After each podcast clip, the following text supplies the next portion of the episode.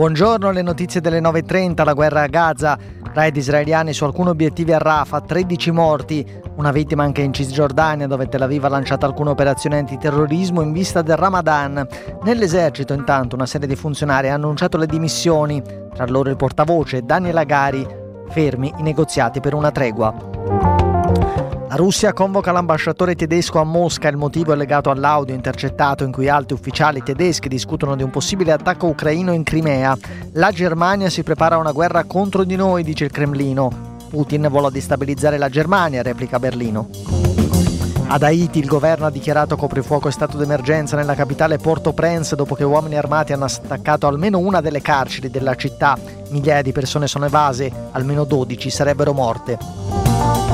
A Genova in questi minuti protesta di collettivi studenteschi contro Matteo Salvini e Matteo Piantedosi. Il ministro delle infrastrutture e quello dell'interno sono in città per l'inaugurazione dei lavori di un tunnel sotto l'area del porto. In Val d'Aosta migliaia di persone isolate in diverse zone per alcune valanghe e per il rischio di altre slavine. Oggi previste piogge su tutta Italia, allerta arancione per una parte del Piemonte e alcuni settori dell'Emilia Romagna, gialla in 15 regioni, dalla Lombardia alla Sicilia.